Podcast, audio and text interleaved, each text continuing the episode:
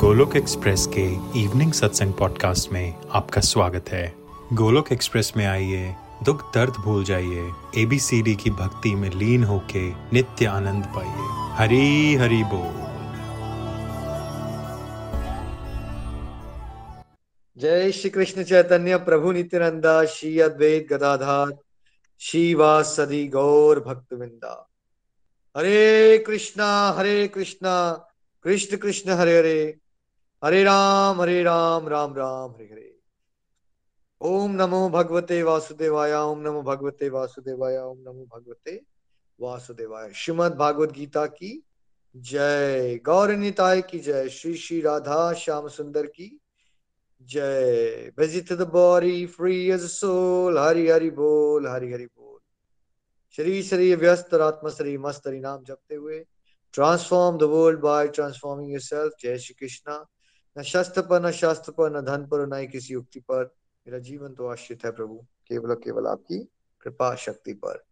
Golok express में आइए, दुख दर्द भूल जाइए, एबीसीडी की भक्ति में लीन होके नित्य आनंद पाइए। हरि बोल। जय श्री राम एवरीवन, जय श्री राधे कृष्णा। आज के सत्संग में आप सभी का स्वागत है। जैसा आप जानते हैं कि भगवत ज्ञान नॉलेज इज एब्सोल्यूट चैप्टर 7 हम कंप्लीट कर चुके हैं। उसको आज समराइज करेंगे, रिवाइज करेंगे, एमसीक्यूज करेंगे, जानेंगे कितना याद रहा हमें।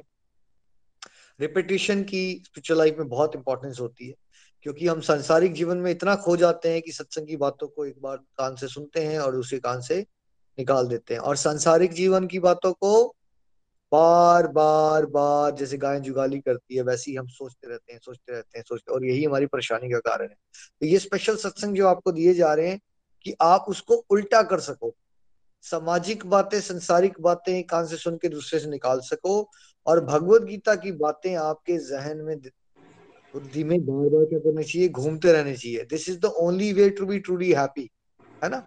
तो पहले तो चैप्टर 7 में भगवान ने स्पष्ट रूप में बताया, हजारों में से कोई एक मनुष्य होता है जो कि प्रयास करने का, ईश्वर की भक्ति के रास्ते में आगे बढ़ने का क्या करता है, निष्ठा से प्रयास करता है। क्या कलयुग में ईश्वर की तरफ चलने वाले लोगों का, प्रयास करने वाले लोग भी ज्यादा हैं या बहुत कम है? बहुत कम लोग हैं। भगवान कह रहे हैं हजारों में से कोई एक, और फिर वो जो एक लोग कहे ना, हरि बोल। कनिका जी आप बार बार ना अनम्यूट कर रहे हैं, इसको म्यूट कर रखिए प्लीज। हजारों में से कोई एक जो होता है वो भगवान की तरफ चलने का प्रयास करता है निष्ठा से, और फिर वैसे चुनिंदा रेयर लोगों में से भी कोई एक ही जाके विरला होता है जो भगवत ज्ञान की प्राप्ति कर पाता है, जो प्रेमा भक्ति तक पहुंच पाता है। तो हमें तो इस बात को लेके ही बड़ा खुश हो जाना चाहिए कि चलो प्रभु ने हमें उस काबिल तो समझा, उतनी कृपा तो की कि हम क्या कर रहे हैं, हम कम से कम इस रास्ते पे चलने का निष्ठा से प्रयास कर रहे हैं, है ना। और साथ में इससे क्या समझना चाहिए, क्या सब लोग चल पड़ेंगे इस रास्ते पे? जब भगवान ने ही डिक्लेयर करके आपको बता दिया कि विरले लोग चलते हैं, तो फिर आप कैसे चला लोगे सब लोगों को। इसलिए अपना अपना ख्याल रखिए।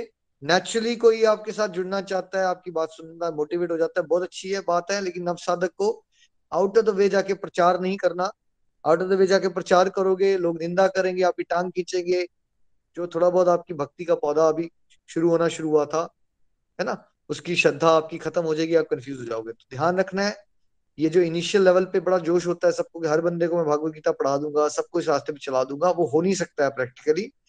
तो आप सबको अपना अपना ख्याल रखना है और बड़ा ब्लेस्ड फील करना है। जो डिवोटी आपको जुड़ेगा, जो खुद इच्छुक हो, जिसकी इच्छा हो, ऑफ कोर्स उसको गाइड जरूर कीजिए, जितना आपको आता है उतना शेयर जरूर कीजिए। भगवान ने अपनी अपरा शक्ति और पराशक्ति के बारे में बताया, इन्फीरियर एनर्जी और सुपीरियर एनर्जी। इन्फीरियर एनर्जी जो है वो 8 तत्वों से बनी है, earth water fire air ether, है ना, mind intelligence and false ego, है ना। मतलब धरती, आकाश, वायु, जल, आकाश और अग्नि, सॉरी, और साथ साथ में मन, बुद्धि, अहंकार। हमने समझा था ये ग्रॉस होता है, जो आपको दिख रहा है ग्रॉस बॉडी किससे बनी, ये 5 तत्वों से बनी।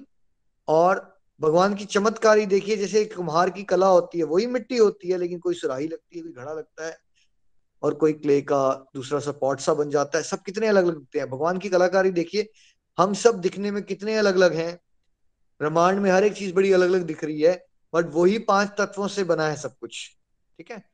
और जो लिविंग एंटिटीज हैं, ठीक है, उनके अंदर एक और बॉडी होती है। कौन सी बॉडी होती है? जो लिविंग बींग्स जिसको आप कहते हो ना, जैसे ह्यूमन बींग है फॉर एग्जाम्पल, है ना। पत्थर में क्या सटल बॉडी होती है? सूक्ष्म शरीर। पत्थर के अंदर सूक्ष्म शरीर नहीं होगा, उसमें पांच ही तत्व होंगे। लेकिन मनुष्य के पास क्या होगा?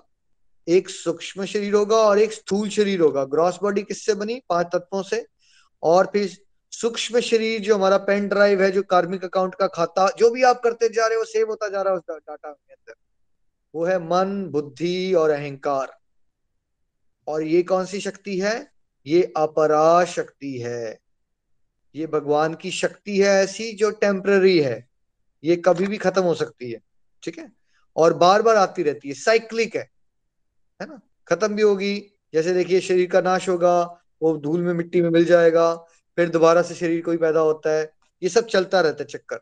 लेकिन एक भगवान की परमानेंट एनर्जी है, जो सुपीरियर एनर्जी है, जो उनका अंश है, वो कौन है?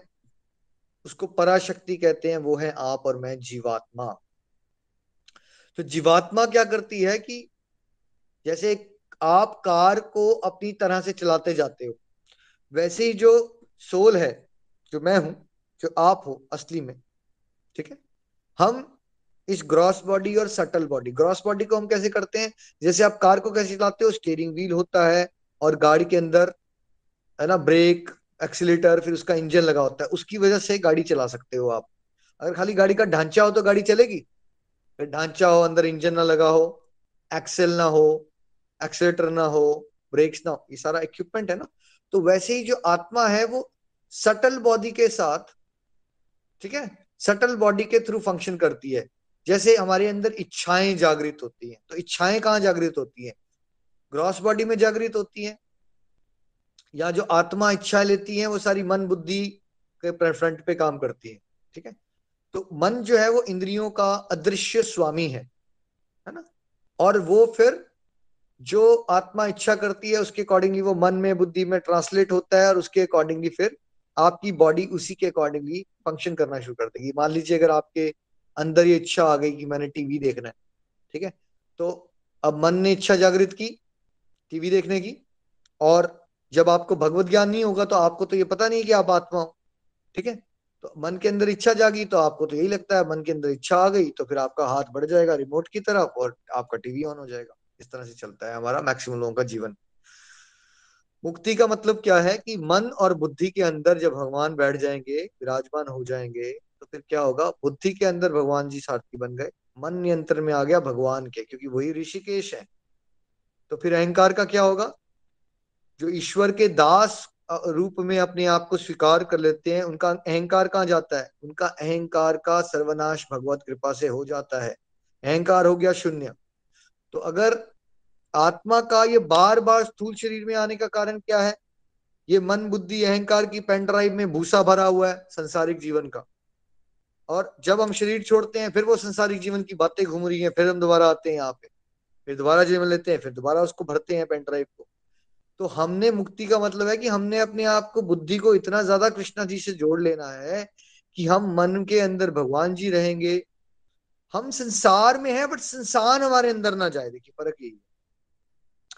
तो भगवत गीता की टीचिंग्स आपको उस लेवल पे लेके जाएंगी कि आपके सूक्ष्म शरीर के अंदर, मन और बुद्धि के अंदर भगवान आ जाएंगे और अहंकार का नाश हो जाएगा। तो जब आप फिर शरीर छोड़ोगे, तो जब आपके मन और बुद्धि के अंदर भगवान ही घूम रहे हैं, तो आप कहाँ जाओगे? तब आप भगवत धाम की प्राप्ति कर लेते हो। जब तक हमारे सूक्ष्म शरीर की पेन ड्राइव में कार्मिक अकाउंट, पाप पुण्य और संसार के संस्कार बने हुए हैं, तब तक हमें दोबारा दोबारा आना पड़ेगा, ठीक है। तो ये जो मुक्ति है उसका क्या मतलब हुआ? कि ये सोल चिपकी हुई है ग्रॉस बॉडी के साथ जब तक वो पेन ड्राइव है। अगर पेन ड्राइव के हम कृष्णा जी को भर दें, हम सांसारिक डाटा डिलीट कर दें, तो क्या होगा? क्या होगा? उस समय पे हमें वास्तविक भगवत धाम की प्राप्ति होती है, और तभी उस समय पे हम अल्टीमेट जॉयफुल लिविंग को यहीं रहते रहते अनुभव करना शुरू करते हैं। भगवान ने कहा, देखो बेटा, जो भी तुम्हें दिख रहा है और जो नहीं भी दिख रहा है, ठीक है, क्योंकि हमें सब कुछ तो दिखता नहीं। अब मेरे को और आपको क्या पता है पैसिफिक ओशन के अंदर कितनी मछली है, ठीक, हमें नहीं पता धरती के अंदर कितने कीटाणु रेंग रहे हैं, क्या हो रहा है, कुछ नहीं पता। भगवान जो कह रहे हैं तुम्हें जो दिख रहा है और नहीं दिख रहा है वो सब कुछ ये समझो, यही परा और अपरा शक्ति का चमत्कार है। और ये समझ लो कि मैं वो धागा हूं जो बिखरे हुए मोतियों को जोड़ के एक सुंदर सी माला बना देता हूँ। ये ब्रह्मांड के सारे कण जो है वो जुड़े हुए हैं, बिकॉज मैं सर्वव्यापी परमात्मा हूं, है ना। और हमने उदाहरण उसमें दिया, देखिए मैं तो एक छोटे शहर से निकला हुआ एक स्टूडेंट था, पढ़ाई करने गया, शाही नेचर का हुआ करता था, फिर अल्टीमेटली ऑस्ट्रेलिया आता हूँ, डिप्रेशन होती है, फिर भगवत गीता से जुड़ता हूँ, फिर भैया को पढ़ाता हूँ, भाभी को पढ़ाता हूँ, आज गोलक एक्सप्रेस बन जाता है। और हम सब मिलजुल के जो सोल्स एज सच हम एक दूसरे को जानते भी नहीं थे, आज हम जुड़ के एक गोलक एक्सप्रेस के रूप में प्रभु एक सुंदर सी माला में बनाते हैं। तो ये कैसे हो पा रहा है? क्या ये मेरी योग्यता है या आपकी योग्यता है? नहीं, ये भगवान श्री कृष्ण की कृपा शक्ति के दर्शन है। वो हमारे बीच में आज यहाँ है, तभी तो हम इकट्ठे बैठे हैं। इतना तो समय आजकल परिवार वाले भी एक दूसरे को नहीं देते भाई, जो हम एक दूसरे को दे पा रहे हैं, और वो भी भगवत ज्ञान के लिए, है ना। और तभी यहाँ पे कोई अशांति नहीं आती। सत्संग में कितने लोगों का मन अशांत होता है आज तक, या जितने लोग होते हैं जिनके अशांत होता भी है, शांति आ जाती है, क्योंकि भगवान वही धागा है जो हम सबको जोड़े हुए हैं। इसीलिए अगर हम सांसारिक जीवन के रिश्तों में भी अगर सब लोग मिलजुल के भगवान को सेंटर में ले आएंगे तो रिश्तों में मिठास आएगी। और अगर भगवान सेंटर में नहीं आए, ठीक है, तो फिर झगड़े होने ही होने हैं, इसका कोई सोल्यूशन नहीं है, क्योंकि हर एक पर्सन की एक्सपेक्टेशंस अलग हैं। आप किसी की एक्सपेक्टेशन मीट नहीं कर पाओगे, आप उसकी नहीं कर पाओगे, वो आपकी नहीं कर पाएगा, झगड़ा बना रहेगा। जब सेंटर में आ जाए कि मुझे भगवान को खुश करना है, दूसरे को भी लगना शुरू हो जाए मुझे भी भगवान को खुश करना है, तो शांति बन सकती है। अदरवाइज कलयुग में गृहस्थियों में शांति बनने की कोई संभावना नहीं है। भगवान ने कहा देखो पानी का स्वाद भी बेटा मैं हूं, ठीक है, ओमकार भी मैं हूं मंत्रों में, ये सूर्य चंद्रमा का प्रकाश भी तो मैं ही हूं बेटा, ये जो ध्वनि तुम सुनते हो, एक दूसरे की बातें सुनते हो, ये कौन से मटेरियल से आगे ट्रांसफर हो रही है, मीडियम क्या है इसका? आकाश है ना इसमें, ठीक है, आकाश से वाणी इधर से उधर जाती है, ठीक है, उसका नाम भी आया आकाशवाणी। रेडियो भी होता था ना, उसको क्या कहते थे? आकाशवाणी। इतरल हमें दिख नहीं रहा वो, बट वो भी एक इंस्ट्रूमेंट है साउंड की ट्रांसफर करने का, ठीक है। तो हम समझेंगे कि ऐसी कोई जगह ही नहीं है भाई हर एक इंसान के अंदर की योग्यता कौन है। हम घमंड करते क्यों? क्योंकि हमें लगता है कि मेरे पास बहुत कुछ है। जब हमें ये याद आ जाएगा तुलसी तुलसी सब कहे तुलसी, बन की घास होगी कृपा राम की तो बन गए तुलसीदास, है ना, ये वाला भाव आ गया कि ये जो मेरे अंदर योग्यता है ये तो भगवान की है ना, मैं क्या कर सकता हूँ अदरवाइज, ठीक है। मैं और आप माँ की कोख में थे, बताइए अपना जोर निकाल के हम बाहर से निकल सकते थे या उसके लिए भी कृपा चाहिए होती है?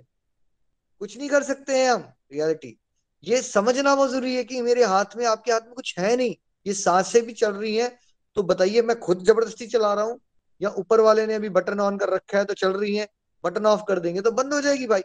क्या आप जबरदस्ती अपने हार्ट के अंदर घुस के अपनी ब्लड सप्लाई को मेंटेन कर रहे हो या नेचुरली कृष्णा जी कर रहे हैं आपके लिए? हमारी ये बात करने की, सोचने की, हमने क्या प्रॉब्लम किया हम सब इंसानों के साथ की जो हमें मिल जाता है हम उसको ग्रांटेड ले लेते हैं, उसको मिरेकल नहीं देखते, हम ब्लेसिंग्स नहीं मानते। जब वो छिनता है, जैसे एक इंसान की आंखें छिन जाएंगी तब क्या करेगा वो वैल्यू? काश मैं देख पाता। जब हम देख पा रहे हैं तो क्या हम देखने की पावर को वैल्यू करते हैं? क्या हम ये मानते हैं कि ये ब्लेसिंग है कि हम देख पा रहे हैं, हम सूंघ पा रहे हैं, हम टच कर पा रहे हैं, हम अलग अलग फ्रूट का टेस्ट ले पाते हैं? कोई लेना देना नहीं है। तब हमें लगता है मुझे वो BMW क्यों नहीं मिल रही, आए मुझे वो क्यों नहीं मिल रहा। हम इतने चमत्कारों से भरा हुआ जीवन जी रहे हैं लेकिन हम भगवान की कृपा के दर्शन नहीं कर पाते। हम जो भी कर पा रहे हैं भाई, छोटे से छोटा काम या बड़े से बड़ा काम, वो योग्यता कहाँ से आ रही है? वही तो है भगवान के दर्शन। तो नास्तिक बोलता है कि भगवान कहाँ है, हिरण्यकश्यप बोलता है भगवान कहाँ है, क्या तेरे खंभे में भी तेरे भगवान है? और जो भगवान का प्रेमी होता है बोलता है वैसी कौन सी जगह है जहाँ भगवान नहीं है? पिताजी खंभे में भी भगवान है। और आपके अंदर ये जो आप बड़ा बॉन्ड बन रहे हो ना, इतना शक्ति दिखा रहे हो अपनी, ये शक्ति भी आपके अंदर भगवान की है ना। तो ये याद रखना है कि त्रिगुणी माया जो है भगवान ने कहा उनके अधीन है, वो भगवान जो है भगवान के अधीन नहीं आते। इसलिए हमने समझाया था आपको कि भाई ऐसा नहीं सोचना भगवान की लीलाएं देखोगे कि श्री कृष्ण लीला या राम लीला देखते हो या, तो कभी भी भगवान की एक्टिंग को ना अपने स्तर पे लाके, ह्यूमन लेवल पे लाके, अच्छा भगवान ने सीता माता को निकाल दिया, वो इतने बुरे थे, वो तो मर्यादा पुरुषोत्तम थे, फिर उन्होंने अपनी वाइफ को घर से क्यों निकाल दिया और फिर उन्होंने बाली को चुपके मारा। आप भगवान को क्या करते हो, अपने स्तर पे ले आते हो और फिर वो दुनियादारी का दिमाग चलाते हो भगवान को जज करने, क्योंकि हमें जज करने की आदत इतनी पड़ गई है कि हम भगवान को भी नहीं छोड़ते। इसलिए बड़ा इंपॉर्टेंट है कॉन्सेप्ट समझना, भाई वो मायापति है। आप क्या ब्रह्मा जी उनकी लीलाओं को नहीं समझ पाते, जिन्होंने भगवान से शक्ति लेके पूरे ब्रह्मांड को बना दिया वो भी भगवान की माया से चकरा जाते हैं। इसलिए इस बात को समझिए कि भगवान ने त्रिगुणी माया बनाई है, वो माया के अधीन नहीं होते।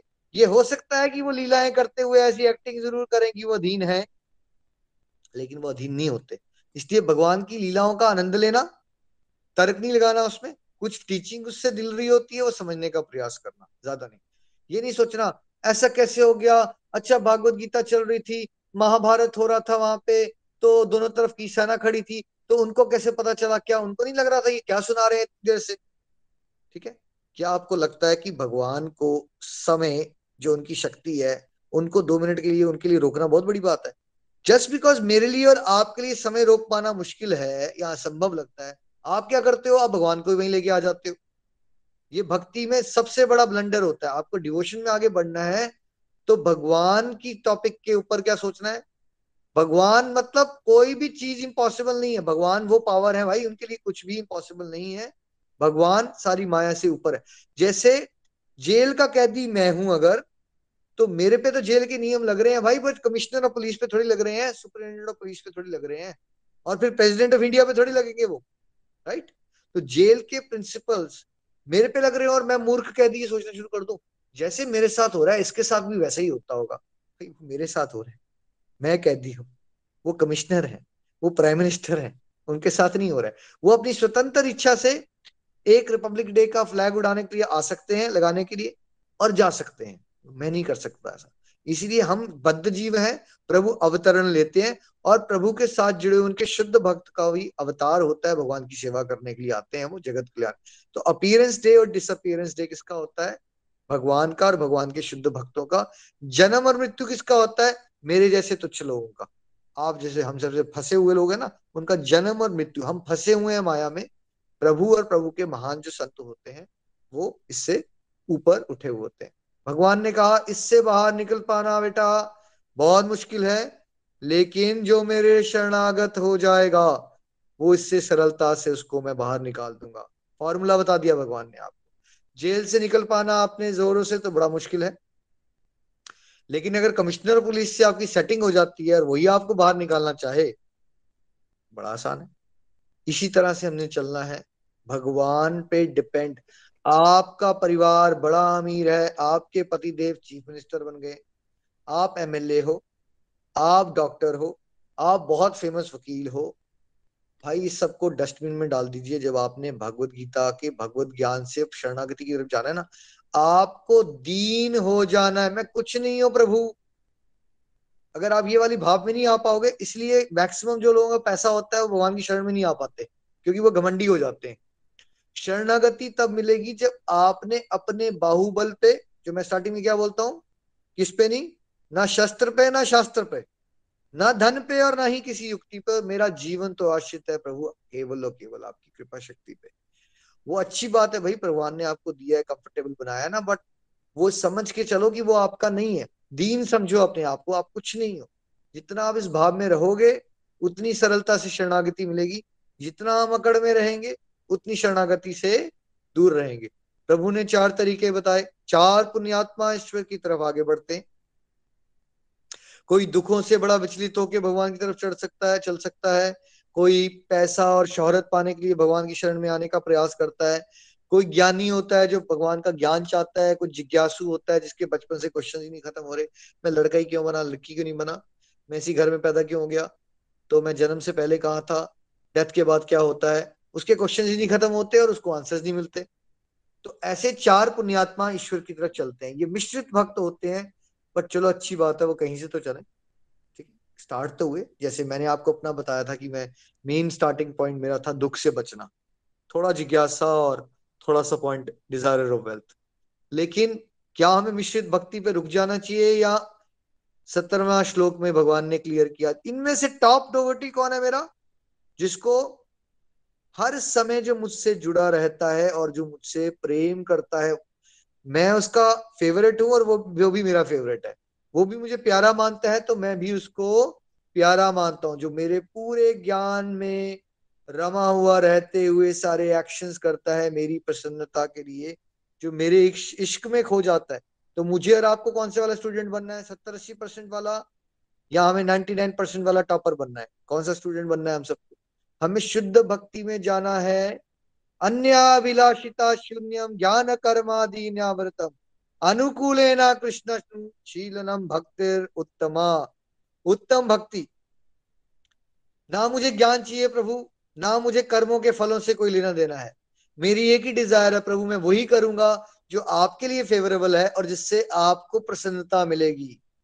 दिस इज द अल्टीमेट लक्ष्य हम सबका, है ना। स्टार्टिंग में हम जैसे भी जुड़े, बट प्लीज साल दो साल से आप चल रहे हो, सांसारिक कामनाओं को थामने रखे हुए भगवान के सामने मत आइए, कल्याण नहीं होगा। आप बिजनेस माइंडेड डिवोशन में फंसे रहोगे, जन्म मृत्यु में आते रहोगे और संसार की चीजें मांगते रहोगे।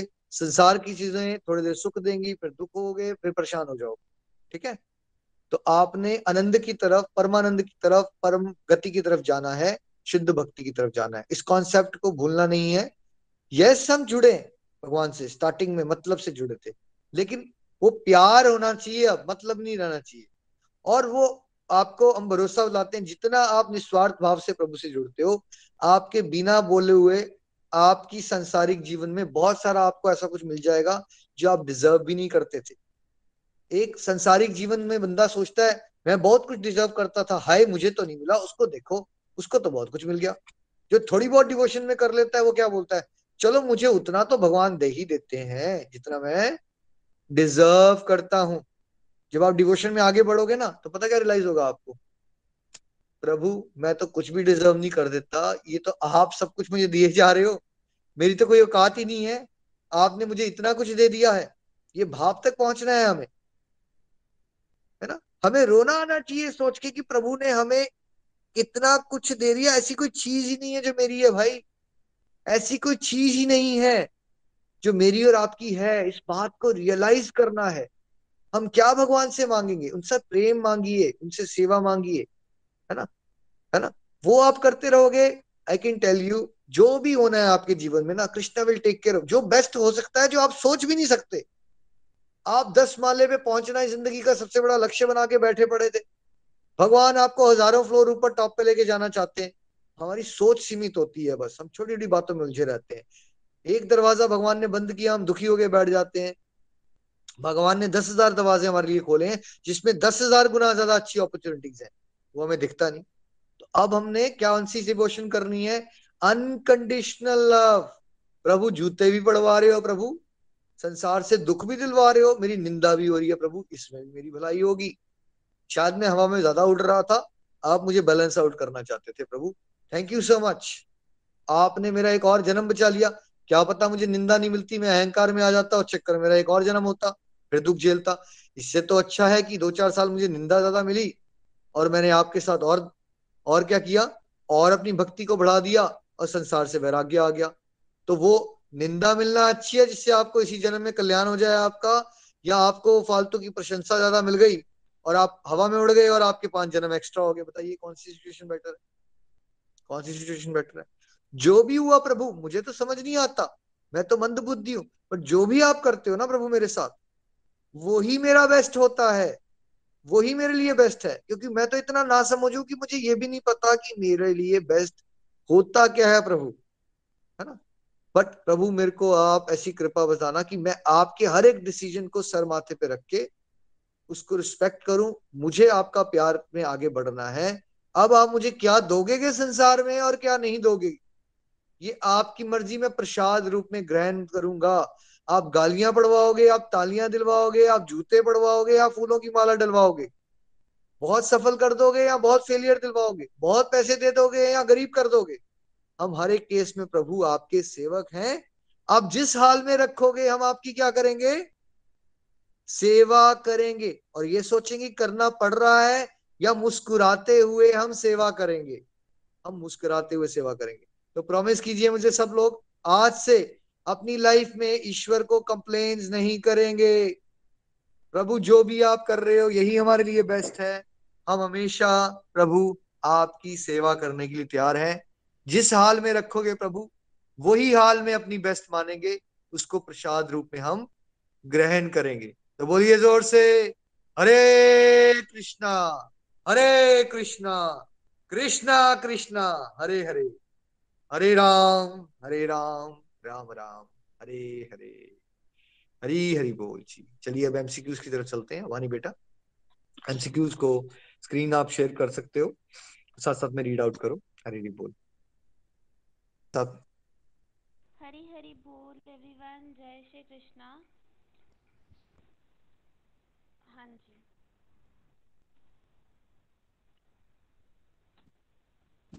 हमारा पहला एमसीक्यू है, इनमें से कौन सी भगवान की अपरा प्रकृति है? नंबर 1 पृथ्वी, जल, अग्नि, वायु, आकाश, मन, बुद्धि, मिथ्या अहंकार, ऊपर के दोनों या आत्मा। आंसर है आत्मा। हरि बोल हरि बोल हरि बोल। आप म्यूट कीजिए और कॉल को साइलेंट पे रखो प्लीज। आने इनमें से कौन सी भगवान की अपरा शक्ति प्रकृति है, अभी हमने डिस्कस किया। क्या है अपरा प्रकृति? आपने क्या आंसर दे दिया यहाँ बेटा? आपने कह दिया उसको आत्मा। बेटा गलत आंसर है ये। अपरा शक्ति कौन सी होती है हमारी? सब नीचे लिख के बताएं। ऊपर के दोनों, पृथ्वी, जल, अग्नि, वायु, आकाश, मन, बुद्धि, मिथ्या अहंकार। ठीक है, तो अपरा इंफीरियर एनर्जी कौन सी है हमारी? ऊपर के दोनों। चलिए नंबर 2 प्लीज पानी बेटा। नंबर 2 हरि बोल, इनमें से कौन सी भगवान की परा प्रकृति है? पृथ्वी, जल, अग्नि, वायु, आकाश, मन, बुद्धि, मिथ्या अहंकार, आत्मा या ऊपर के दोनों। इसका आंसर है आत्मा। हरि बोल वेरी गुड बेटा, बिल्कुल ठीक कहा। सुपीरियर एनर्जी भगवान की पराशक्ति परा प्रकृति आत्मा, यानी कि कौन? हमारी आत्मा है या मैं और आप आत्मा है? क्या हो रहा है सच यहाँ पे? नीचे लिख के बताइए, कोई आपकी आत्मा है या आप आत्मा हो? क्या है सच? आपकी कोई आत्मा नहीं है भाई, मैं ही आत्मा हूँ, आप ही आत्मा हो, हम ही भगवान के अंश हैं, हम ही पराशक्ति हैं, भगवान की परा प्रकृति हैं। Number 3 please. हरि बोल, वैदिक मंत्रों में ओमकार किसको रिप्रेजेंट करता है? आजादी को, कृष्णा को, ज्ञान को कि आत्मा को? इसका आंसर है कृष्णा को। हरि बोल बिल्कुल ठीक कहा बेटा। निराकार रूप ईश्वर का भगवान जब बांसुरी बजाते हैं है ना गोलोक में, और वो जो ध्वनि निकलती है वो ब्रह्मांड में पूरी फैल जाती है, और वो तो भगवान का निराकार रूप पे है ना ओम जो है वो भगवान श्री कृष्ण को रिप्रेजेंट करता है। Number 4 please. हरि हरि बोल। नंबर 4, क्या भगवान कृष्ण प्रकृति के 3 गुणों के अधीन आते हैं? हाँ कि नहीं? आंसर है नहीं। हरि बोल आई थिंक इसको डिटेल में हमने कवर किया कि भगवान प्रकृति के अधीन नहीं है। ये हो सकता है कि जब वो लीलाएं कर रहे हैं तो आपको ऐसा भ्रम हो जाए, बट याद रखना है ये वाली डिस्कशन हमारी, मैं और आप प्रकृति के अधीन है या नहीं, हाँ या ना। हम प्रकृति के अधीन है लेकिन भगवान प्रकृति के अधीन नहीं है। नंबर 5। हरि बोल, हम कैसे प्रकृति के 3 गुणों को पार कर सकते हैं?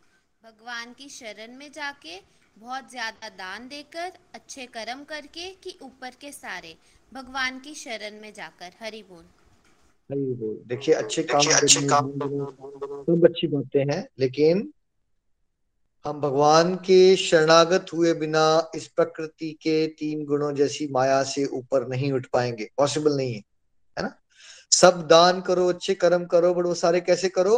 अगर तो भक्ति भाव में रहते हो, अगर भगवान के शरणागत होके करो फिर तो अच्छी बात है, फिर तो आपको हेल्प करेगा।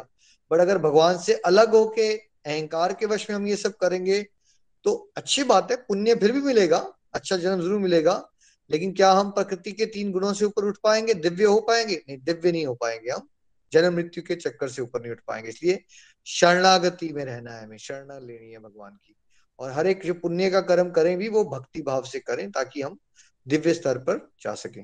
नंबर 6। हरि बोल। कितने प्रकार के पुण्य आत्मा भगवान की सेवा करते हैं, 1, 2, 3 या 4? इसका आंसर है 4। हरि बोल।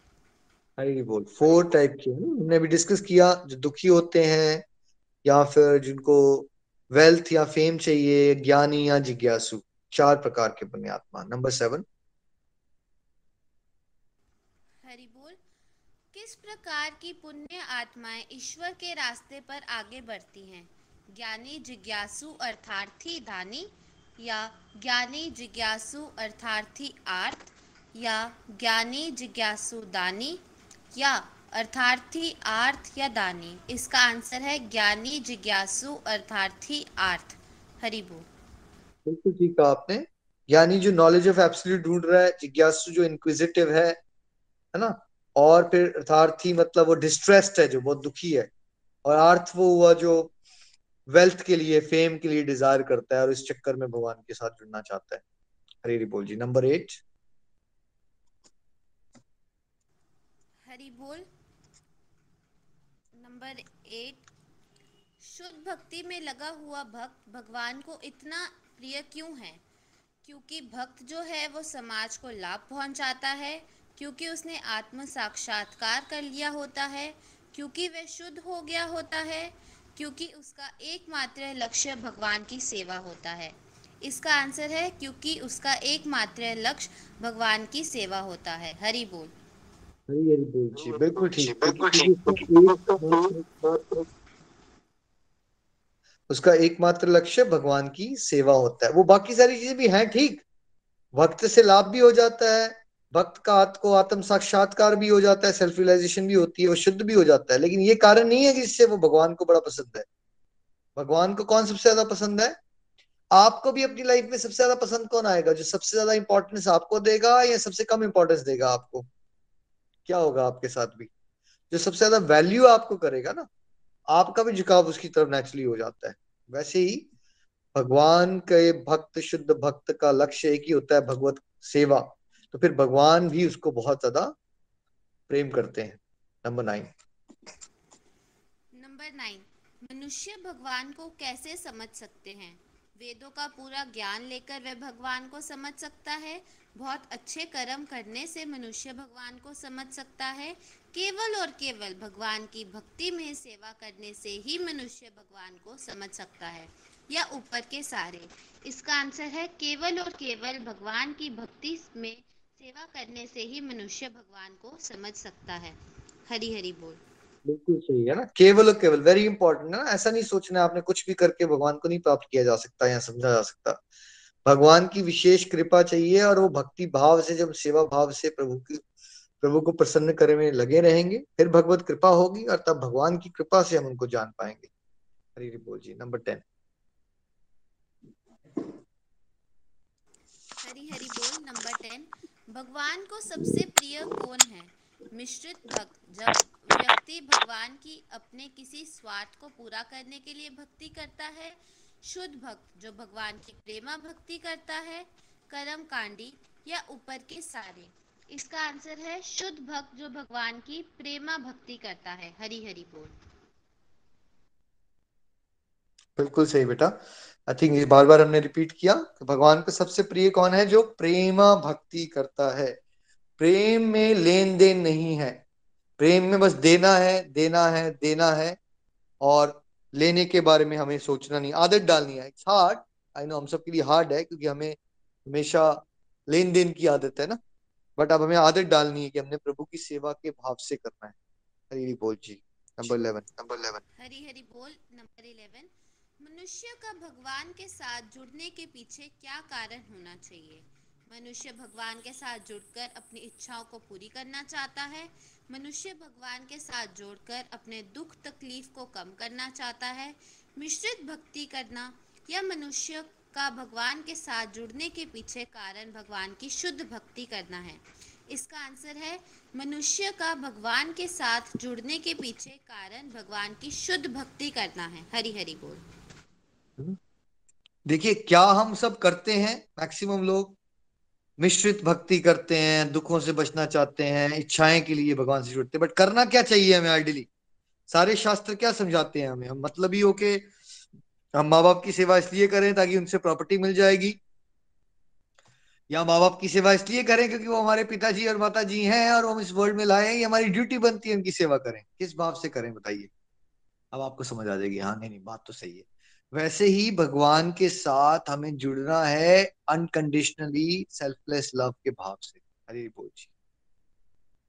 हरि हरि बोल। नंबर 12, भक्ति का रास्ता इतना बढ़िया है तो क्या इस पर सब लोग चलेंगे?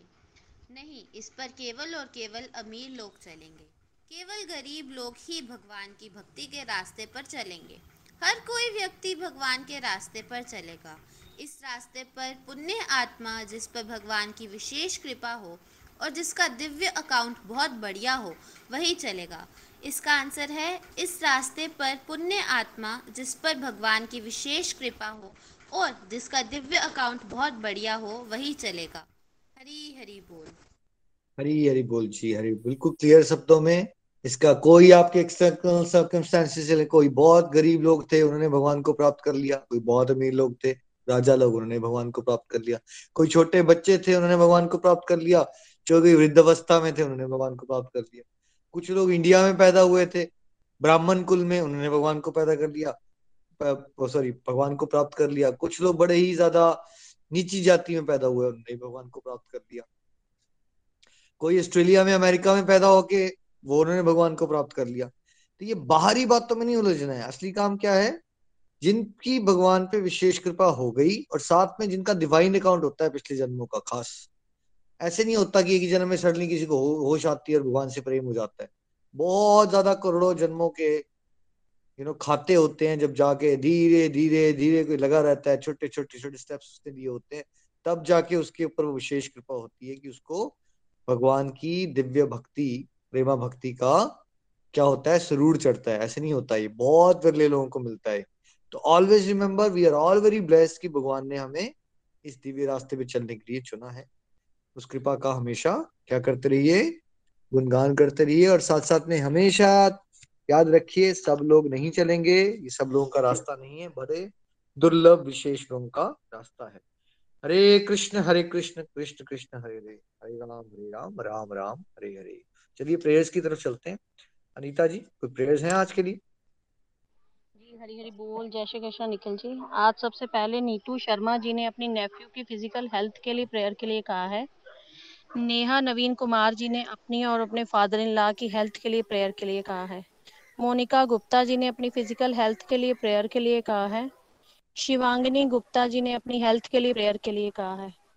और मेरी एक फ्रेंड है वो भी आईसीयू में है तो उनकी भी हेल्थ के लिए एक प्रेयर। हरि हरि बोल। हरि हरि बोल जी। हरि हरि बोल। पहले तो कलेक्टिव माला हम भगवान के चरणों में, भगवान संसार को कोविड जैसी महामारी से इस तरह से मुक्त कराओ कि हम सबकी आध्यात्मिक प्रगति हो। बाकी सब गोलोकी जिनकी यहाँ पे बारे में बात हुई सबके लिए हरे कृष्ण कृष्ण कृष्ण हरे हरे, हरे राम राम राम हरे हरे। सब लोग कृपया एक एक माला जरूर कीजिएगा इन सब गोलोकियों को याद करते हुए। कोई बात नहीं आपको नाम भी याद नहीं हो, आपने बस इतना कहना है प्रभु जो आज सत्संग में गोलोकियों की बात हुई है प्लीज उनको जो भी उनकी इश्यूज चल रहे हैं उससे उनसे मुक्ति दो, वो आपके साथ जुड़े कंप्लीट हेल्थ और कंप्लीट हैप्पीनेस के लिए, है ना। इससे आपकी साधना भी हो गई और सेवा भी हो गई। हरी हरि बोल जी। हरी हरि बोल। चलिए अब हम अपने अगले सेगमेंट में चलते हैं रिव्यूज की तरफ। आज आपने क्या सीखा या कोई आपके साथ प्यारा दिव्य अनुभव हो रहा है जो आप नई रियलाइजेशन है, आप रिव्यूज की तरफ शेयर कर सकते हो। सबसे पहले हम बैंगलोर चलेंगे वारुण जी के पास। हरी हरि बोल। हरी 7 की समरी करवाई आपने और आई थिंक बड़ी सारी बातें आज हमने डिस्कस की। स्टार्टिंग में आपने बताया कि भगवान बोलते हैं कि भाई बहुत ही बिरले लोग होंगे जो इस रास्ते पे चलेंगे, और ये मेरा भी एक्सपीरियंस रहा। मुझे गोलोक एक्सप्रेस के साथ ऑलमोस्ट 4 इयर्स हुए हैं और इन 4 इयर्स में जो जब हम भगवद गीता को पढ़ते हैं तो हमारा मन करता है कि हम अपने जो नियर एंड डियर वंस हैं फ्रेंड सर्कल है उनको भी बताएं कि यार भगवत गीता में ऐसा भी लिखा है, माला करनी चाहिए। बट जो मेरा पर्सनल एक्सपीरियंस था, मैं अपने किसी भी फ्रेंड को इन्फ्लुएंस नहीं कर पाया कभी भी इस रास्ते के लिए। लेकिन इसके साथ पैरेलली मुझे ऐसे बड़े सारे लोग मिले जिनको मैं पहले कभी नहीं जानता था, बट आज वो उनके साथ मैं भगवत गीता की बातें कर पा रहा हूँ, उनके साथ बड़ी सारी अपनी लर्निंग शेयर करता हूँ। तो आई थिंक जो भगवान ने आज ये बताया वो एक कॉन्शियसनेस का भी कंसेप्ट रहता है कि वो एक स्पेशल ब्लेसिंग्स ही होती है भगवान की जब हमें भगवत गीता का ज्ञान मिलता है, जिसको हम सुन पाते हैं और फिर ऐसे लोगों से जुड़ते हैं। जरूरी नहीं है कि हमारा फ्रेंड सर्कल हो, ऐसे लोगों से भगवान खुद ही जोड़ते रहते हैं जिनके साथ हम फिर वो जिसको हम भक्तों का संग बोलते हैं, ऐसे लोगों के साथ जुड़ सकते हैं जो मतलब इस तरह से हमारे को भगवान की तरफ हमारी डिवोशनल जो हमारा पर्सपेक्टिव होता है उसको बढ़ा सकते हैं। उसके बाद आपने बड़ी अच्छी बात बताई कि भगवान बोलते हैं कि मेरी ही परा और अपरा शक्ति है। इनफैक्ट साइंस भी बोलती है कि जैसे कि ना जो हमारी बॉडी में जो एलिमेंट्स होते हैं उसमें बड़े सारे एलिमेंट्स होते हैं वो स्टार्स से आते हैं जो अर्थ पे एग्जिस्ट ही नहीं करते। अगर हम उस नजर से भी देखें तो पूरा यूनिवर्स ही हमारे अंदर है, हम ही यूनिवर्स के अंदर हैं, तो सब का सब अल्टीमेट जो सोर्स है वो प्रभु ही हैं। उसके बाद आपने एंड में बताया कि इनफैक्ट भगवान बोलते हैं कि या तो कोई मेरी तरफ तब जुड़ता है जब दुख आ जाता है, या किसी को वेल्थ की चाहत होती है, किसी को ज्ञान की चाहत होती है, और कईयों का नेचर बहुत इंक्विजिटिव रहता है कि क्वेश्चंस आते हैं। और मैं अपनी बात करूं तो ये चारों कुछ कुछ परसेंटेज में जरूर मेरे अंदर था, मे बी वेल्थ वाला शायद से ज्यादा था, लेकिन जो मेन कारण बना वो दुख ही बना। जब दुख आया लाइफ में तो बिल्कुल भगवान की याद आई और मैं भगवान की तरफ मुड़ा।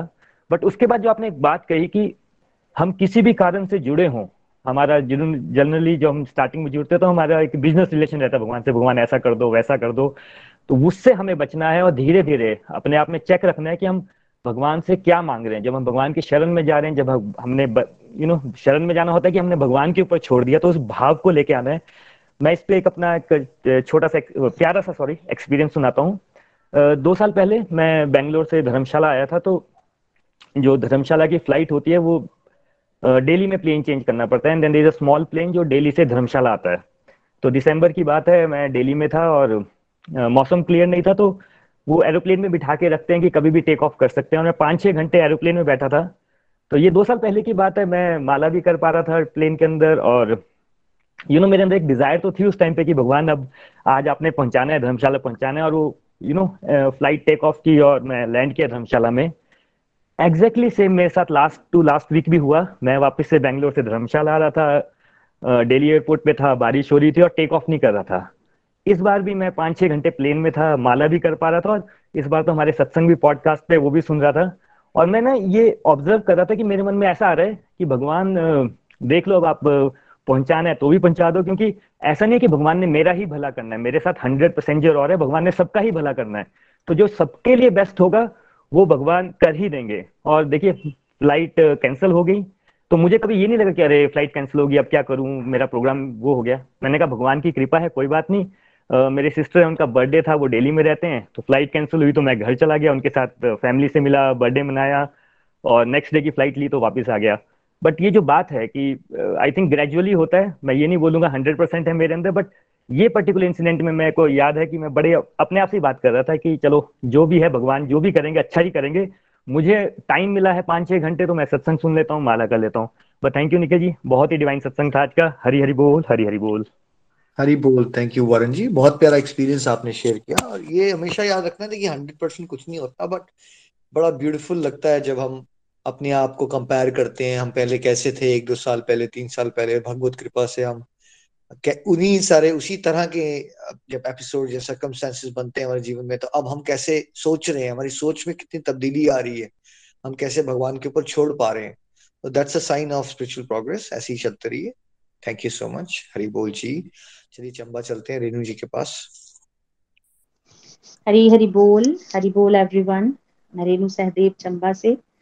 आज हमने चैप्टर 7 की समरी की निखिल जी के माध्यम से, और ये चैप्टर बहुत ही प्यारा है।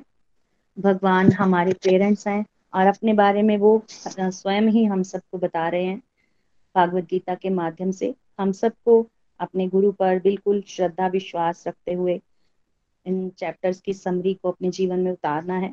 जैसे निखिल जी हमेशा कहते हैं, जैसे जैसे हमारी डिवोशन का ग्राफ बढ़ेगा तो सांसारिक बातें कम आएंगी दिमाग में, और भगवान से रिलेटेड, सत्संग से रिलेटेड जो बातें हैं वही दिमाग में चलती रहेंगी।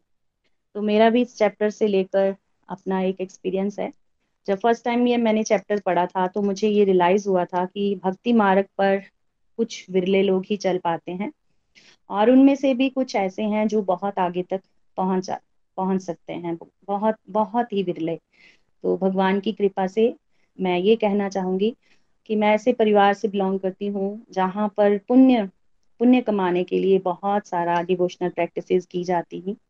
तो मुझे लगता था कि परफेक्ट होना चाहिए, बट परफेक्ट होता नहीं था और मैं कोशिश करती थी अपने हिसाब से सबको मोल्ड करने की, या फिर हर समय ऐसी बातें करने की कि भगवान ऐसा कहते हैं, भगवान ऐसा कहते हैं, पर कोई भी नहीं सुनता था और डीमोटिवेट मैं खुद ही हो जाती थी। बट जब मैंने ये चैप्टर पढ़ा तो मुझे समझ आया कि ऐसा हमें नहीं करना और ना ही उनके लिए ये कहना है कि वो कुछ बुरा कह रहे हैं या गलत कह रहे हैं। हमें उनको भी भगवान से बस उनके लिए भी प्रेयर करनी है और भगवान मिरेकल करके उन्हें भी इस रास्ते पर जरूर चलाएंगे, लेकिन जब उनका समय आएगा।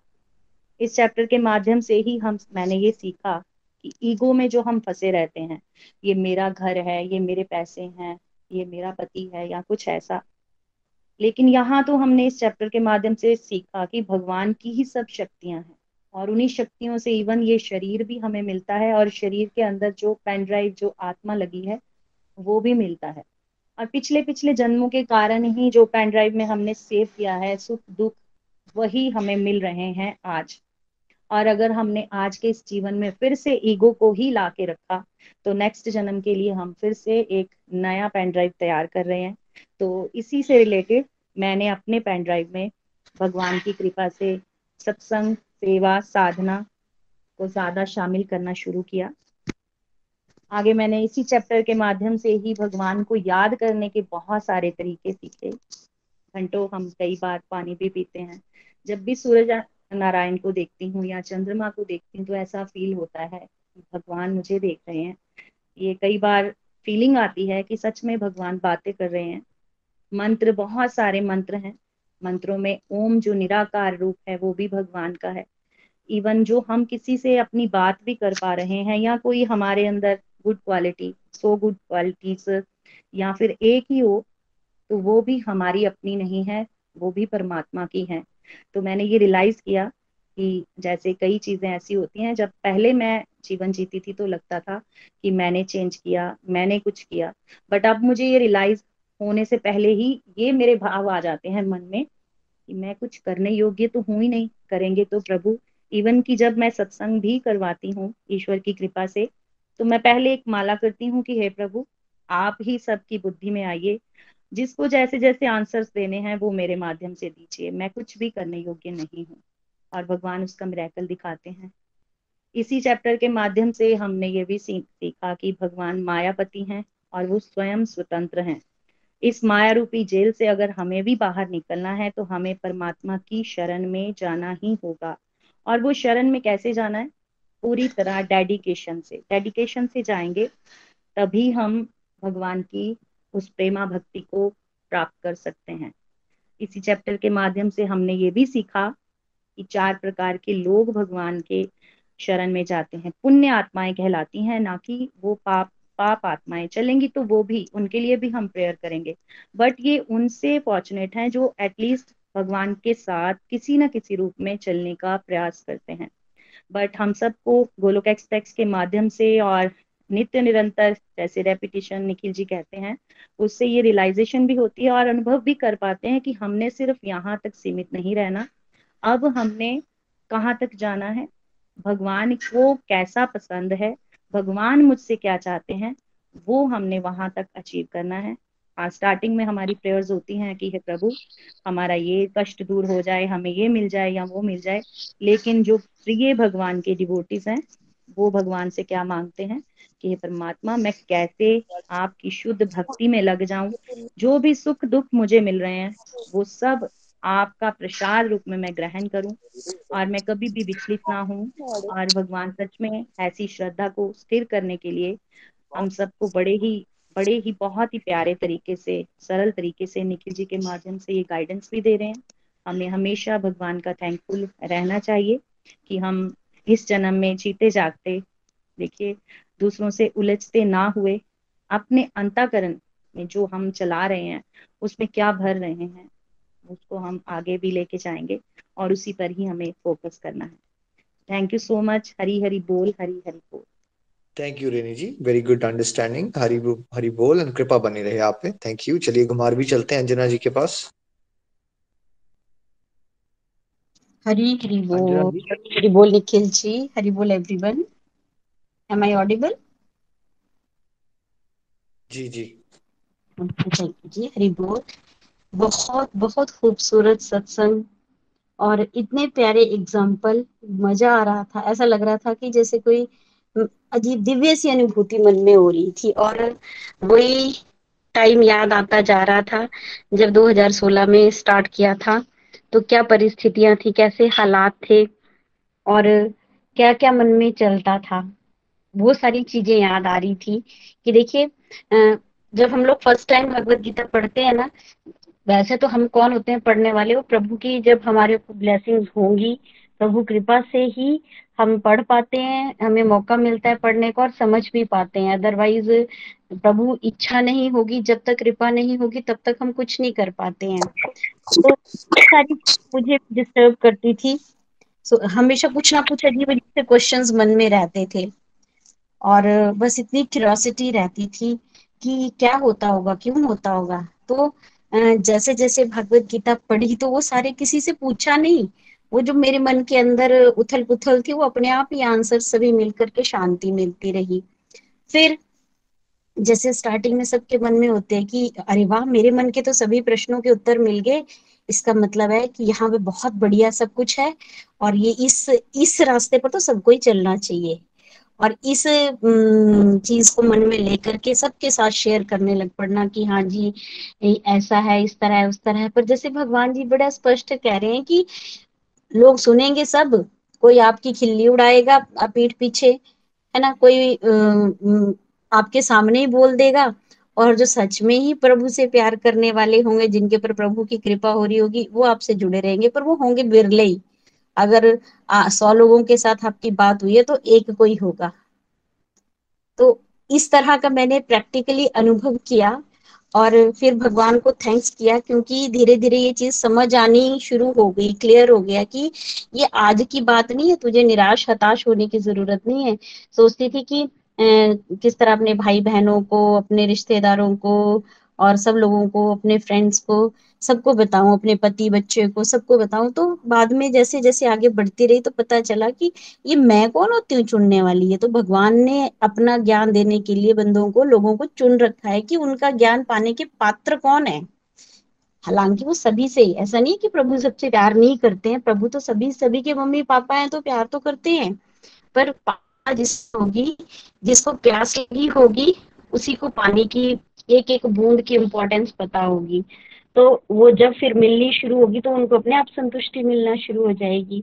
ये चीज मैंने जब ये चैप्टर पढ़ा था, ये मैंने खुद फील की. और आज आप जब बता रहे थे तो मैं इस चीज को याद करके मन ही मन मुस्कुरा रही थी कि देखो मेरा भी खुद का यही हाल थे. और सही में पहले बिजनेस ही होता था भगवान जी से कि प्रभु मेरे भाई को, मेरी बहनों को, मेरे मम्मी पापा को, पति को, बच्चों को. तो इस तरह से जब तक उनकी इच्छा नहीं होगी, वो तो इतने कृपालु हैं, उन्होंने हर एक चीज हमें दी हुई है, पर हम लोग रियलाइज नहीं करते हैं.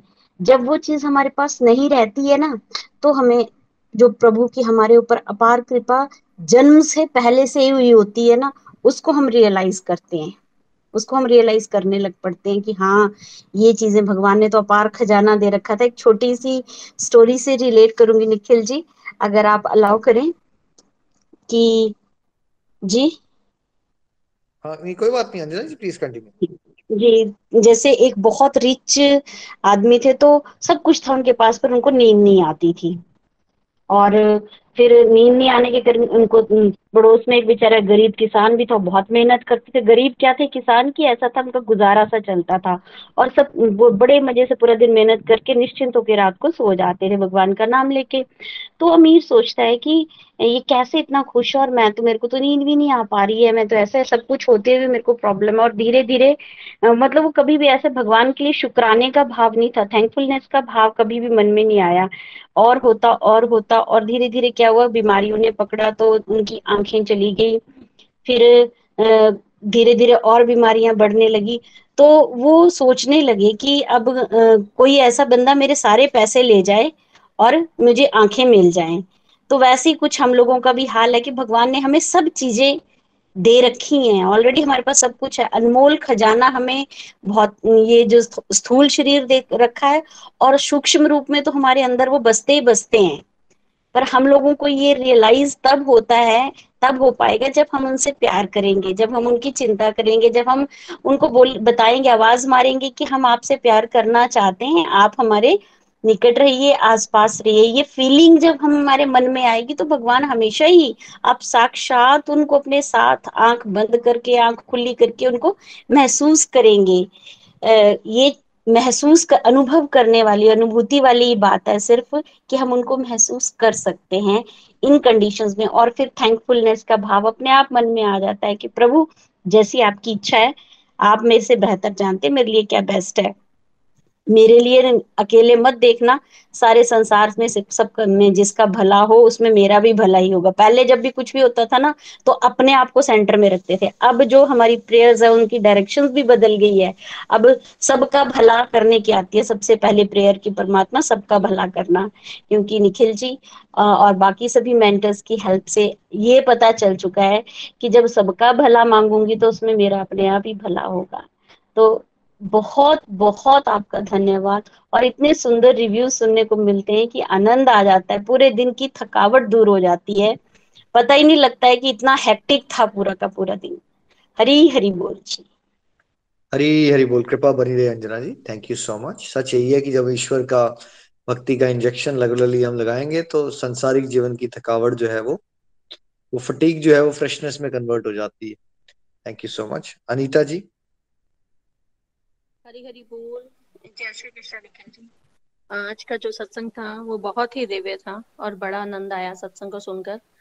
और जो मेरी आज की ये लर्निंग रही, जब मैं अपने आप को आपके सत्संग के साथ कंपेयर कर रही थी, अपने आप को, अपनी पेन ड्राइव को, तो मैंने तो यही सीखा कि जब मैं जुड़ी थी गोलक एक्सप्रेस के साथ तो मेरी काफी सारी परेशानियां भी थी और साथ में जिज्ञासा भी थी कि जाने की भागवत गीता में क्या बताया गया है, और थोड़ा दूसरों की मोटिवेशन से, जैसे अपनी मैं अपनी फ्रेंड के माध्यम से जुड़ी, तो बड़े सारे प्रोस्पेक्टस थे इस प्लेटफॉर्म के साथ जुड़ने के साथ साथ, बड़े सारे मन में क्वेश्चंस भी थे। लेकिन जैसे जैसे जुड़ते चले गए, भागवत गीता की रीडिंग्स करते चले गए आप सबसे, तो यही सीखा कि सच में जो आनंद है, जो खुशी है वो हम सबके अंदर ही है, जो भगवान के नाम रूपी खजाना है ना, खजाने का जो है, जैसे अभी बात कर रहे थे अंजना जी भी कि खजाना तो हमें पता चल गया है, लेकिन खजाने को पाने के लिए क्या क्या एफर्ट्स हमने करने हैं, वो एफर्ट्स हैं नाम रूपी, हमें जो साधना करनी है, हमें सत्संग के साथ जुड़े रहना है, सेवा करनी है, अपने सदाचार को इम्प्रूव करना है, ये सारे एफर्ट्स लगाने पड़ेंगे उस भक्ति रूपी खजाने को पाने के लिए। तो हमें पहले डेजिग्नेशन नहीं पता थी, पता नहीं था, गोलक धाम सुना हुआ था कि सचखंड है, गोलक धाम है, वहां पे भगवान होते हैं। अब उसमें जाने का रास्ता कैसे होगा, क्या क्या एफर्ट्स हमें करने पड़ेंगे, तो ये सब हमने सीखा सत्संग के साथ जुड़कर।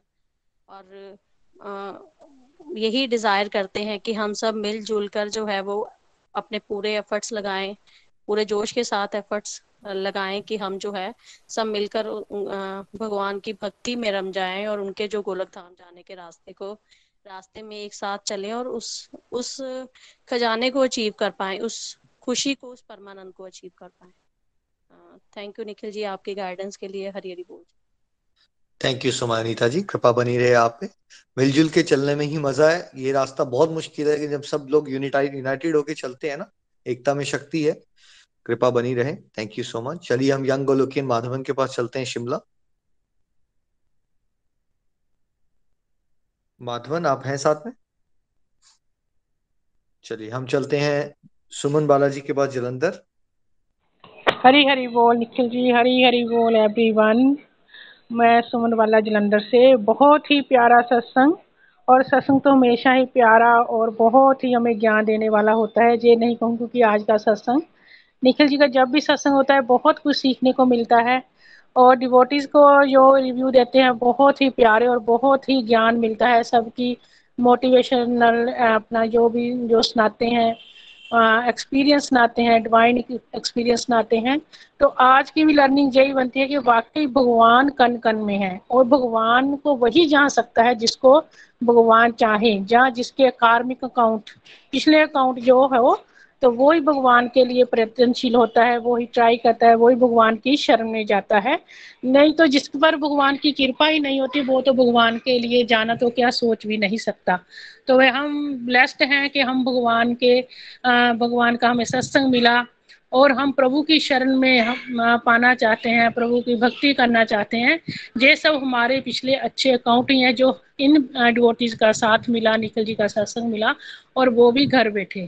तो एक्सपीरियंस तो बहुत होते हैं लाइफ में, लेकिन सत्संग से जुड़ने से ये होता है कि हमें दुख तो बहुत आते हैं, माया का अटैक भी होता है, बहुत बातें भी सुनने को मिलती है, लेकिन क्या है प्रभु के साथ जुड़ने से हमें क्या शक्ति मिलती है? शक्ति यही मिलती है कि हम इन दुखों को पार कर जाते हैं, हम पर कोई असर होता ही नहीं है, क्योंकि हम सोच लेते हैं जब भगवान हमारे साथ हैं तो दूसरा कोई हमारे साथ हो या ना हो, हमें अपने रास्ते पर चलते ही जाना है, हम अकेले नहीं है। जिस पर प्रभु का हाथ हो, अगर हमारे सिर पर उनका हाथ है, हमारे चरणों में हम उनके चरणों में हैं, तो हम क्या हैं, हम किसी से डरने की हमें जरूरत नहीं है, क्योंकि वो सर्वशक्तिमान है, कन कन में उसने ही तो सब लोगों को, जीवों को बनाया है, हमको बनाया है, तो हमें क्यों डरना, किसी बात से नहीं डरना। बहुत कुछ दुनिया बोलेगी, अगर आप सही काम करोगे तब भी बोलेगी, गलत काम करेंगे तो बोलना ही है। तो सही रास्ते पर जाना वाकई बहुत कठिन है, क्योंकि कोई कुछ बोलेगा, कोई कुछ, इसलिए हमें डरना नहीं है, हमें भगवान की शरण में लगे रहना है, अपना नाम जाप करते रहना है। बस यही है कि जैसे आज सत्संग में बताया कि दूसरों को फोर्स नहीं करो, जो नहीं सुनना चाहता तो उसके सामने बात ही नहीं करनी है, हमें अपने आप देखना है, अपना हमें ऐसा अपने आप का आचरण बनाना है कि हमें देखकर दूसरे खुद भी खुद बदल जाएं, ऐसा हमें बनना है और बहुत कुछ सीखने को मिलता है। और जैसे एक छोटा सा एक्सपीरियंस भी कहो जाए, मैं बहुत टाइम से मंदिर जाती हूँ रोज, तो इस सावन माह में भी हम मंदिर जाते हैं। तो 20 साल से एक लेडी मुझे मिलती है, केरला से है वो, कभी वो यहाँ रेंट पे ही रहती है, तो मैं कभी उससे उसको बुलाया ही नहीं, हम कभी बात नहीं करते, विश करते हैं दूर से लेकिन बात नहीं करते। तो थोड़े दिनों को क्या बात हुई है कि मैं गई मंदिर में, तो उसको मैंने देखा पाठ करते हुए, तो पता नहीं मेरे मन में क्या आ गया, मैंने उसको विश की, राम राम जी बोला और मैंने बोला कि आप जॉब करते हो? तो बोली नहीं, अब छोड़ दी है। तो मैं कहा फ्री होते हो 12 से 1 बजे? कहते हाँ। मैं कहा चलो हमारे साथ आप सत्संग करके देखो, आपकी बहुत श्रद्धा देखती हूँ, आप रोज आते हो सत्संग में बैठकर, पाठ भी करते हो। तो वो एकदम से जुड़ गई और फिर मैंने दूसरे दिन उसको चैंटिंग बॉक्स दिया, तो बहुत खुश हुई, इतना खुश हुई। फिर तीसरे दिन मैंने उसको भगवत गीता दी, तो वो और भी खुश हो गई। तो फिर उसने जुड़ भी गई हमारे साथ, मुझे उसने फोन नंबर भी दिया, तो उसको मैंने ऐड भी किया सत्संग में। कविता जी का सत्संग होता है हमारा, तो कहती है मेरे को ना समझ नहीं आती आपकी हिंदी, तो मैं कोई नहीं, हम हिंदी बोलते हैं, आप इतनी अच्छी, इतने 20 सालों से यहाँ रहते हो पंजाब में, तो आपको क्यों नहीं हिंदी समझ आती, आप जैसा बोलोगे हम समझ लेते हैं। हमारा सत्संग एक ऐसे मतलब कि फैमिली, जैसे फैमिली रिलेटेड है, ऐसी कोई बात नहीं है, आप जैसा ही बोलना, नहीं तो सुनो, सुन के देखो, अगर अच्छा लगे तो आप बोलना। तो वो इतनी खुश हुई, फिर वो कल कहती है मैं तो ना जा रही हूँ केरला वापस, तो देखो, कहती वो भी खुद यही बोली कि 20 सालों से हम एक दूसरे को देख रहे हैं लेकिन कभी दीदी बुलाया ही नहीं, तो देखो आज कृष्णा के मंदिर में आपने मुझे जो बुक्स भी दी, चैंटिंग बॉक्स भी दिए, तो कल वो मुझे मिलने आई, कहती है मैं कल चले जाऊंगी, तो 2 चैंटिंग बॉक्स भी लेके गई साथ में, तो कहते हैं वहां जाके मैं और लोगों को भी जोड़ूंगी। मैं कहा हमारे बहुत से साथ लोग जुड़े हैं, वेस्ट बंगाल से जुड़े हैं, कनाडा से है, अमेरिका से, ऐसी कोई बात नहीं है। तो इतना उसने थैंक यू किया, इतना खुश हुई, कहती बहुत ही अच्छा सत्संग मैंने बहुत सुना लेकिन ऐसा नहीं, तो मुझे भी बहुत खुशी हुई। चलो देखो कृष्णा के मंदिर में, मैं कहा देखो लास्ट टाइम आप मुझे मिले, आपने बात की, मैं कहा ये सब प्रभु की कृपा है, उसने जब टाइम लेकर आना है तो मैं आपसे मिली बोली, वो ही ये सोच ले कि देखो इतनी देर से हम कभी भी नहीं एक दूसरे से मिले। मैं कहा ये सब टाइम की बात होती है, वक्त होता है, जब भगवान ने एक दूसरे से मिलाना होता है, जब कोई हमारे कर्म काउंट इकट्ठे होते हैं तो हम एक दूसरे से बोलते हैं। तो ये देखकर बहुत ही खुशी मिली तो चलो मुझे भी प्रभु ने सेवा का मौका दिया, मैंने भी 2-3 लोगों को जोड़ा, बहुत ही अच्छा लगता है किसी के लिए हम काम आ सके, किसी को अच्छे रास्ते पर ले जा सके, यही हमारे जीवन का लक्ष्य होना चाहिए। हरी हरी बोल जी, हरी हरी बोल, हरी बोल। सुमन जी बहुत प्यारा एक्सपीरियंस आपने बताया। इसमें देखिए इससे क्या समझ आता है, हम बड़ी बार बताते हैं प्रचार प्रेम से करो, मोह से मत करो। मोह में क्या होता है, हम पीछे पड़े रहते हैं, वो 4-5-6 लोग जो हमें होता है ये मेरे हैं, ये मेरे हैं, ये मेरे हैं, चाहे उनका मन हो या ना हो, है ना। लेकिन प्रेम में क्या होता है, आपको समझ आ गया कि पूरा ब्रह्मांड जो है ये सब भगवान के बच्चे हैं, आप अपना भगवान की धुन में चलते रहते हो। और फिर क्या होता है, जैसे आपके साथ हुआ, देख तो आप उस पर्सन को 20 साल से रहे थे, लेकिन अब आपका भी अंदर भी सेवा भाव जागा है ना, तो आपको अंदर से भगवान ने क्या दिया, थोड़ा धक्का दिया कि आज उससे बात करो, है ना। वो भगवान ने डायरेक्शन दी ना आपको। और जब आप गए वहां बात की तो कैसे वो एकदम रेडी बैठे थे और कितने थैंकफुल हो गए आपके लिए, कितना अच्छा लगा होगा आपको, कितना एफर्ट लगा आपका, कोई मेहनत लगी आपकी, अब आपको मजा आया होगा। बहुत बहुत थैंक यू, मैं बता नहीं सकती भैया, काट रही हूँ बात, सॉरी।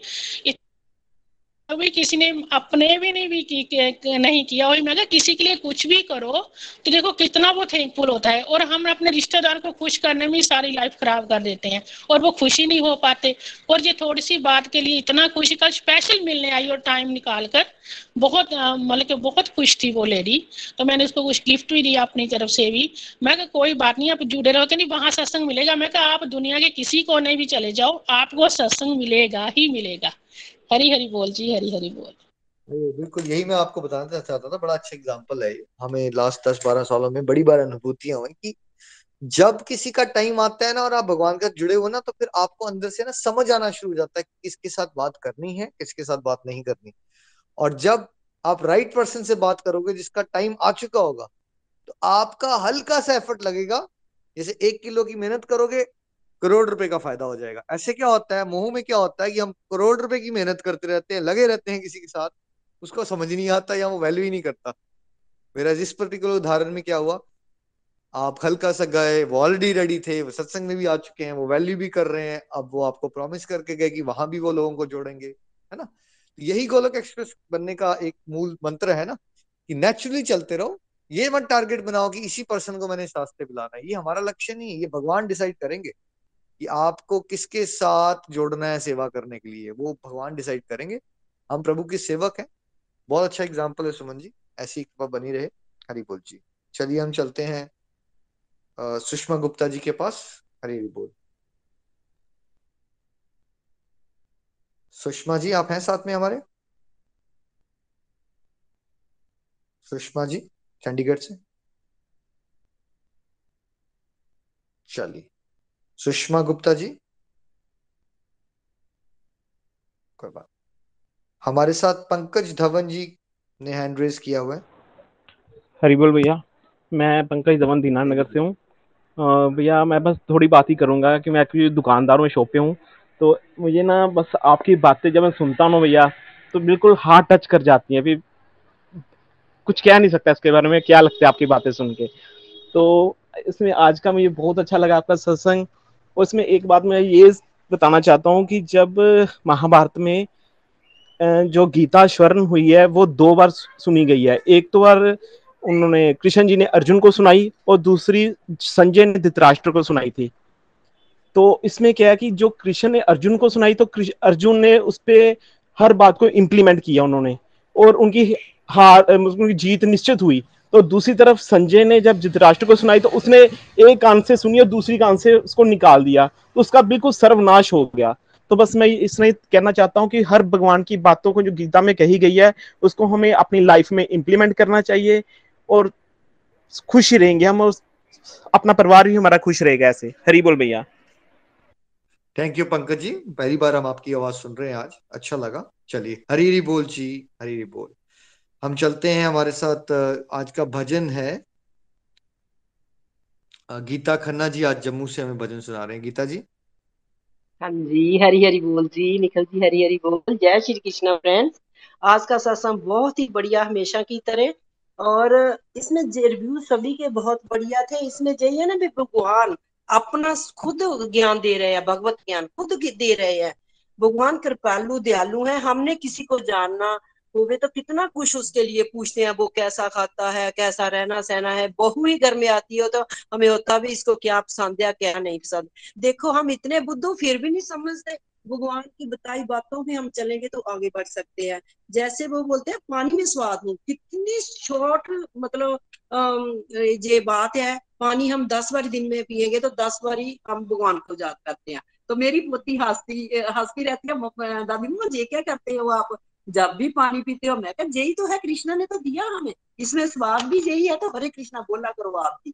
तो आज मैं इसको कह रही थी, मैं क्या माही किसी दिन मैंने शाम को ना निखिल जी के सत्संग में आपको बोलना भजन बोलो।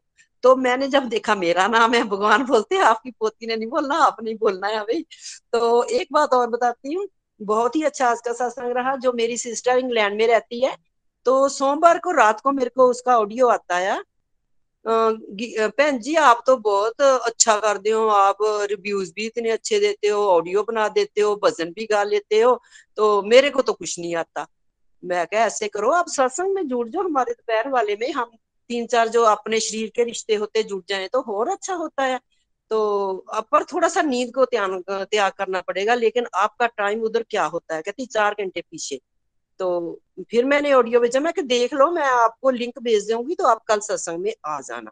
फिर उसने बोला हाँ लिंक मेरे को भेज देना, मैं आ जाऊंगी। मैं तो वैसे ही 5 बजे उठती हूँ, पहले मैं माला करती हूँ, फिर मैं योगा वगैरह करती, मैं उठ जाऊंगी।